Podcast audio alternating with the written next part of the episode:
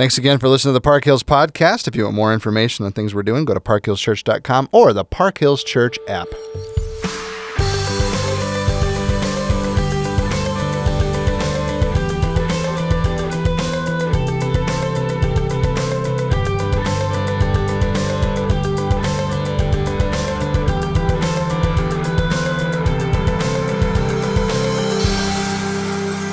So, choice and being chosen, David And watching The Chosen. and his Oh, wait, children, sorry, watching the cho- there's so many chosen words we could use here, right? Yeah. The idea of yeah, who's going to take whose place and how this works. Even the the idea of David being chosen as king. So we're going to dive into some of these topics today. We're going to talk a little bit about the idea of family and passing things on to your kids. But you know, Alex, one of the things that happens is God chooses multiple people in the Bible, which I think creates a question for a lot of people, right? Yeah, it becomes it becomes a theme, and you know this this podcast really is one of those notes from the cutting room floor. Because as much as I would have loved to have dug into this a lot deeper, like why does God choose David? Why Right. does David then choose Solomon, not, for example, Absalom or any of his other many children? Adonijah. Yeah, is that how you say it?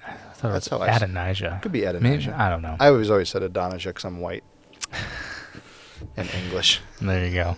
They anglicized that name really hard. Yeah. Um, but yeah, God, it, it becomes a theme in Scripture. God chooses. God chooses this person or this group of people. And some of them are based on merit, like Noah, right? Noah, you're the only one following me. I'm going to choose you Mm-hmm. And call you out of all these people who are not following me. That's I think that's um, Caleb too, right? Caleb, these people are not following me. I'm going to choose you. Right. But then some of them are like seem so random, like Jacob. Yeah. I've chosen you, and you are now Israel, and I'm choosing this nation, the nation of Israel. Right. Even Abraham. Abraham, no merit, just I'm going to call you out of Yeah. Babylon, or yeah, it wasn't Yeah. just called Babylon. Or- think. Ur, Or- yeah. Uh, but then, then I even think specifically like Judah. Like I'm going to call Right. Judah as the tribe that's going to bear the Messiah, and Judah was not like a great dude. No. Like if I had to pick any of the other brothers, there, there's probably a few more that would come to mind before Judah. Mm-hmm. Like Joseph, maybe. Yeah. I don't know. Right. But but God chooses. So so what do we do with that, Chris? What do we do with God choosing some people based on merit, but some people seeming somewhat random? Well, I think one of the things that Paul's wrestling with, you know, in the book of Romans and elsewhere is there is this idea of God does choose people to ultimately serve his purposes. And that that is a hard thing for us to deal with today, partly because we then apply that to our own individual lives Right. and we get so caught up in the predestination question, which isn't really the point of this podcast, but you if you think about it, one of the th- ways that I think about it is there's there's a need directly in front of of God's either God's plan or his redemptive history, something that's going to happen, and God is able to see down the line and make a decision based on that. And so he chooses people based on what he knows is going to come. Not necessarily from them, right? Going back to the Jacob question. Jacob is chosen as the he but he's the second child of the 2 Mhm. and he's chosen kind of out of the womb which then I think the thing that we always get hung up on is why would he get chosen rather than the older brother Esau? What's the big deal? And I don't even know that that's the question. I think the the bigger question is what does God see that we don't see?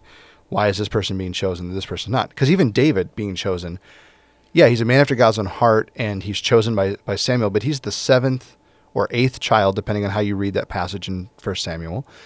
Uh, and then on top of that, he there's already a king with a son, and Jonathan seems to be a pretty guy, good guy. Like, Yeah. so there's no reason why necessarily David needs to be chosen. Saul's a mess, yes, but then you you jump from Saul, who's a total mess, to David, who isn't a good guy but has this man after God's own heart idea, and then David's sons are just so far removed from it. So you start to ask the question, like, why? Why does someone get chosen? And I think really it's the question of God's got a plan that He's trying to accomplish that He's doing, and He's going to accomplish it through human beings, which seems ridiculous to me, right? There's a part of me that just thinks He doesn't Right. need to work with us at all. Let Him just do His thing, and you know, in spite of us, He could just do all of these things. But for whatever reason, God keeps throughout the scripture this part of this theme is he keeps choosing people to tell his story. You know, Noah's righteous. That makes sense. Jacob, not so righteous. That doesn't make sense. The idea that Israel becomes the nation doesn't make sense. Some of the examples that you're using on top of that, they don't make sense to me. So then I need to step back and just realize that the sovereignty of God is something that I need to trust. I don't have to fully understand it. I also don't even need to be one of the ones that's chosen in that sense to still right. be a, a, part of the story and be like, I'm in, let's go. Right. And I think there's there's also a level of like God is calling all of us to something. Right. So there's an element of choosing there. But then also I think if we look at this today and we're like, well God just chooses randomly and why why didn't he choose me? And I think it's easy to then look at our own lives and say, well, we see other people either doing great things for the Lord or you know, the whole um, God doesn't we've heard that phrase, God doesn't call the equipped, he equips the called it's kind of like just let God use you, and you right. might see people who seem to not have the qualifications being elevated in spiritual communities, or even in not even not necessarily just spiritual communities, but whether it's political or social influence. But I think what's important to point out for us today is that every one of these people that were called were called to do something hard mm-hmm. and called to do something for other people. And I think that's where we can get like mixed up today. It's like, why didn't God choose me to give me something, to give me some sort of elevated power, to give me some sort of elevated influence? Like none of these people, God is, you know, Moses isn't just called to like be a celebrity and to enjoy luxury. Like Moses' life was really, really hard mm-hmm. after he was called. Mm-hmm. And then on top of that, that hard life was not meant to make himself better, but to get God's people out of slavery. Sure you know. And yeah. Noah, same thing. Like, oh, God chose Noah because Noah was righteous, so there's righteousness in there. But then he had to do something really hard. He had to build a boat when everyone else was mocking him. Mm-hmm. And why? To save humanity. To say, you know. So if you if you want to be called, and you know, I think you can open your heart to God, and you can be praying about that, and say, God, I want to be chosen. Mm-hmm. You know, in a similar way open your heart to what God's calling you to do, accept that calling, but then be prepared one to do some really hard things, and two, your your calling or being chosen is not for you. Like it's to bless. Like they even it, the nation Israel, as God's chosen people, was not called to be God's chosen people, just so they could be the greatest nation right. on earth. They were called to be a blessing to every nation. Did they do that? I don't really think so. Mm-hmm. And so when you're when you're hoping or asking to be called, it's not just a like I just want to be famous or I just want to be popular or I just want people to look at me. It's hard. Yeah, and I think there's a couple different avenues that would go down from that thought, and it's a good one. And I think one is uh, people always come to me and say, you know, I'm looking for my spouse, I'm looking for this person. Here's my list of, re- of requirements, and very rarely do they think about how they don't meet the requirements that they're looking for. Mm-hmm. There's this element of if I'm going to follow God and do things the way that He would want me to do them, I will then become what I'm looking for. So quite often, my advice to young adults or to you know students has been stop thinking about what you're looking for. Start becoming the person you're supposed to be, and that will. I don't want to say attract because there's no guarantee that you're going to be attracted to someone's going to be attracted to you necessarily. Right. But there's this there's this idea that when you are what you're supposed to be, then you're a part of what God's trying to accomplish, and you'll you'll join up with it in that way. And then the second avenue that I'm I'm kind of thinking about is back to my my point that I don't think I was making perfectly, but here's how I would say it. It's very easy to see God's will or God's plan once it is generations removed. Mm-hmm. But at the time, you know, Noah just woke up in the morning and just served the Lord for 500 years. He didn't, I don't think he ever thought, I'm going to be the one that saves humanity from a flood. Mm-hmm. You know what I'm saying? Yeah. So what he was was he was faithful. He was exactly who he was supposed to be, and God used him. You could say, well, God chose him from the beginning. Yeah, and I'm I'm totally open to that. But but it's easy for us to look back on the Noah story and go, okay, God chose Noah, and I totally I'm all in. I'm I'm with mm-hmm. you, and I that's that's a sure predestination, whatever word you want to use there. Like I'm I'm all in, but I can't do that in my day and age right now. Like mm-hmm. I can't see things and say that person is destined for greatness or this person's destined for this. You know, presidential elections um, surprise me more often than they don't. You know, Mhm. there are things that are just wow, I did not necessarily see that coming, or that that blew my mind. And then I kind of freak out sometimes that I what are the response? You know, what's the response to this going to be? And, and specifically, the last two elections have left me going, I don't know what tomorrow's going to bring, right? And then in the middle of that, I'm going, but I trust God's will. I trust His plan.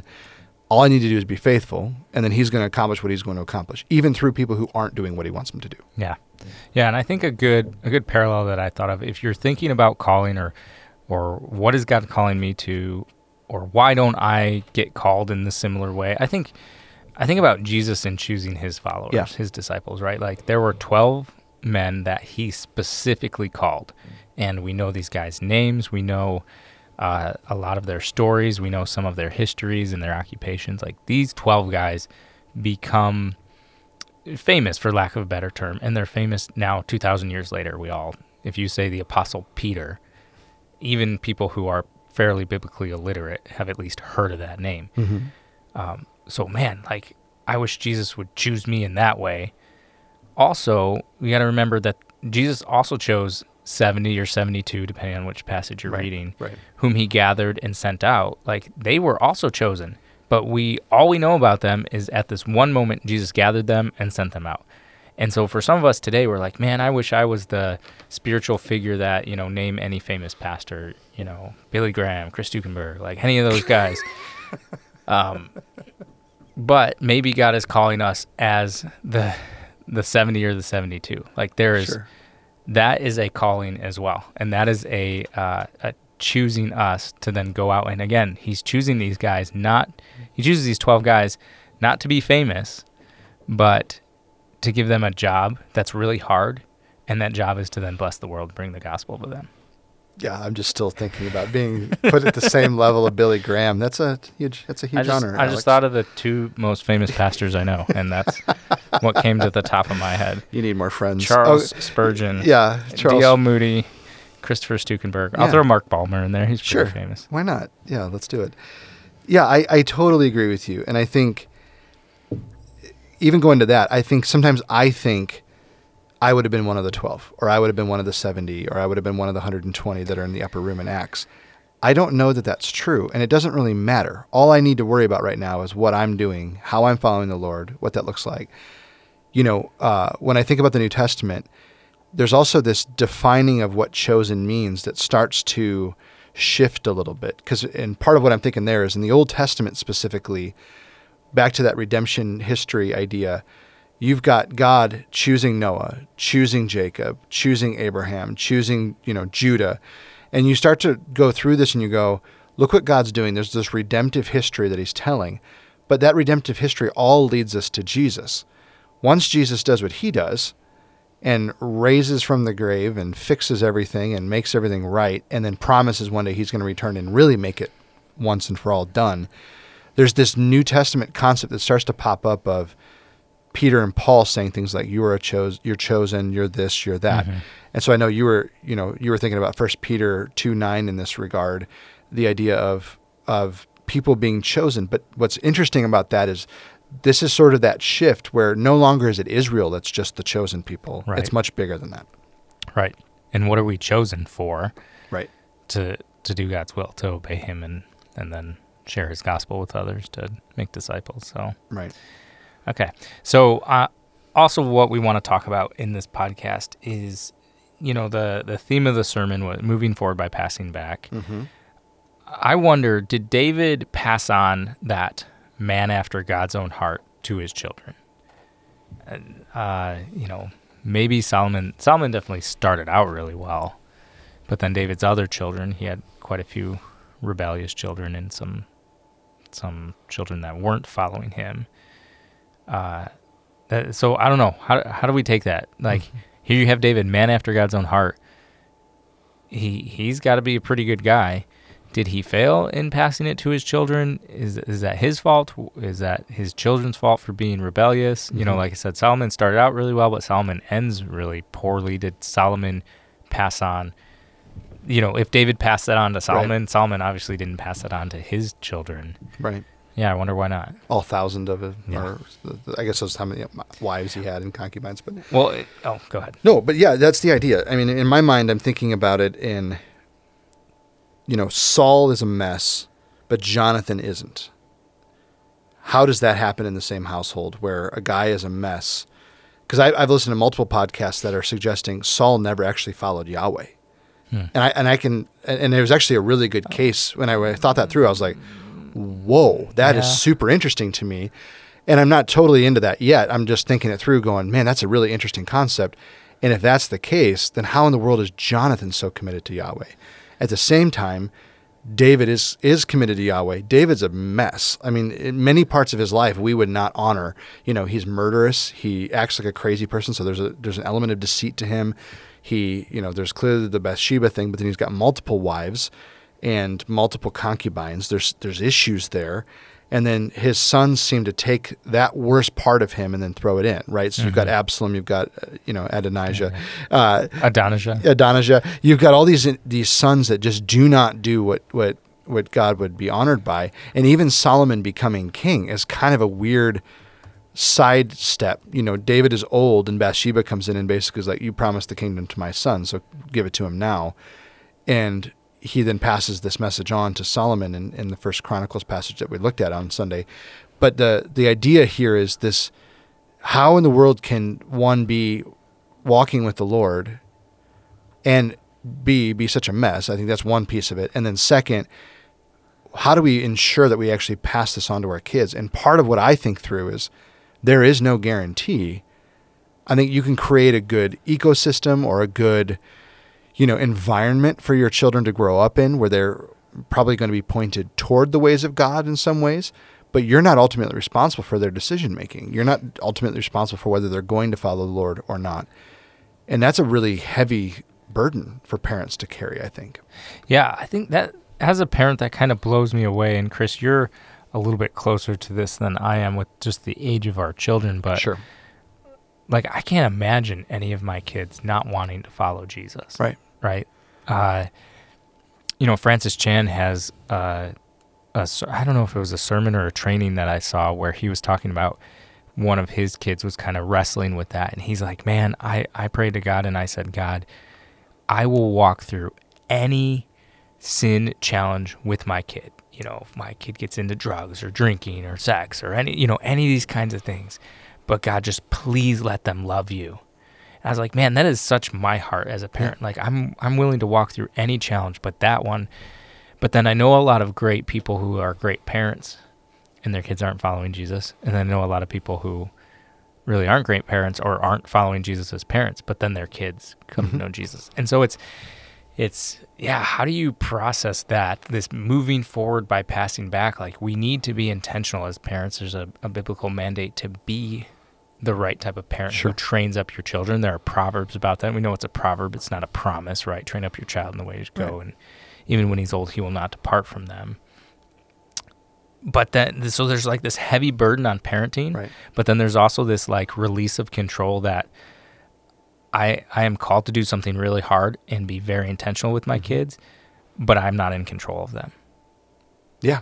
That yeah, like- That's the burden, and it's brutal. If you think about that, that that is so overwhelming because you feel complete responsibility, but yet you have no responsibility. yeah, That's it's a weird place to live, and I think even just us admitting that on the podcast, I think will be helpful for some people to go. You know, they're listening to this sermon series about parenthood, and they're going, "Well, I, I don't know that I did a good job. My kids are all rebelling against the Yeah. Lord." I have some amazing disciple making friends who are some of the best trainers on this idea that I know, and yet they have kids that have totally walked away from the Lord right. there's you know there's very famous examples of you know John Piper's son is one of the most outspoken critics of Christianity. He's brutal about Yeah. what he's one talking of, about. One of his kids, and then one Yeah. of his kids is is Yeah. remarkably not. You Right. know, and and there's no you can't and they both grew up in the same environment, yeah, same household. same parent, same same devotion to God. And, and I'm saying John Piper was was devoted to God completely. It's not like one of his kids saw John slip up and you know Right. in the middle of that there's a there's a deep repentance in him and he's just a man of, after God's own heart and and then John probably does that better even than David does in some ways and yet his kids don't both follow the Lord. So what do you do with that? I think you do the best you possibly can. You you're faithful to the Lord. You trust Him. You walk with Him. You pray about it a lot, and then you trust Him to ultimately do what He's going to do. And then back to that idea of the chosen. Even sometimes what God is going to do is He's going to choose people to do His purposes. But ultimately, even if you never quote get called up, it doesn't mean you're not supposed to be faithful to what Right. God's calling you to do. Right, and like I mentioned toward the end of the sermon, um, you know, we are we're called to do this hard thing, to be intentional parents, but we also are not called to do that on our own power, Sure. right? Because that's what David tells Solomon when he's, um, you know, at the the second half of that passage in uh, First Chronicles twenty eight. Yeah. 19 or is it 20 and 21 yeah at the end there he's like and god will be with you. Mm-hmm. like if you continue to do this you know be strong and do it. Here's the call. It's really hard. Gives them all the specifications for the temple. Be strong and do it and god will be with you. So there's kind of both this like work really hard but also you're not working on your own power. And that's a that's an interesting tension the way that god has created us and designed us that we are to try really hard but also not trust ourselves. And that's, man, yeah, what is the, I'll, I'll read the verse here. Be strong and courageous and do it. Do not be afraid, do not be dismayed, for the Lord God, even my God, is with you. He will not leave you or forsake you until the work of the service of the house of the Lord is finished. Like, hey, you got to go do it, but God is with you. Mhm. And what a, yeah, what an interesting, uh, you know, tension to live in. But that's, that's, you know, much of our Christian life is called to live in tension. Yeah, and I think that's the encouragement that we're given, right? Is this idea of disciple making is an impossible task. The Holy Spirit guides us and leads us. He does what he's going to do. Let's trust him.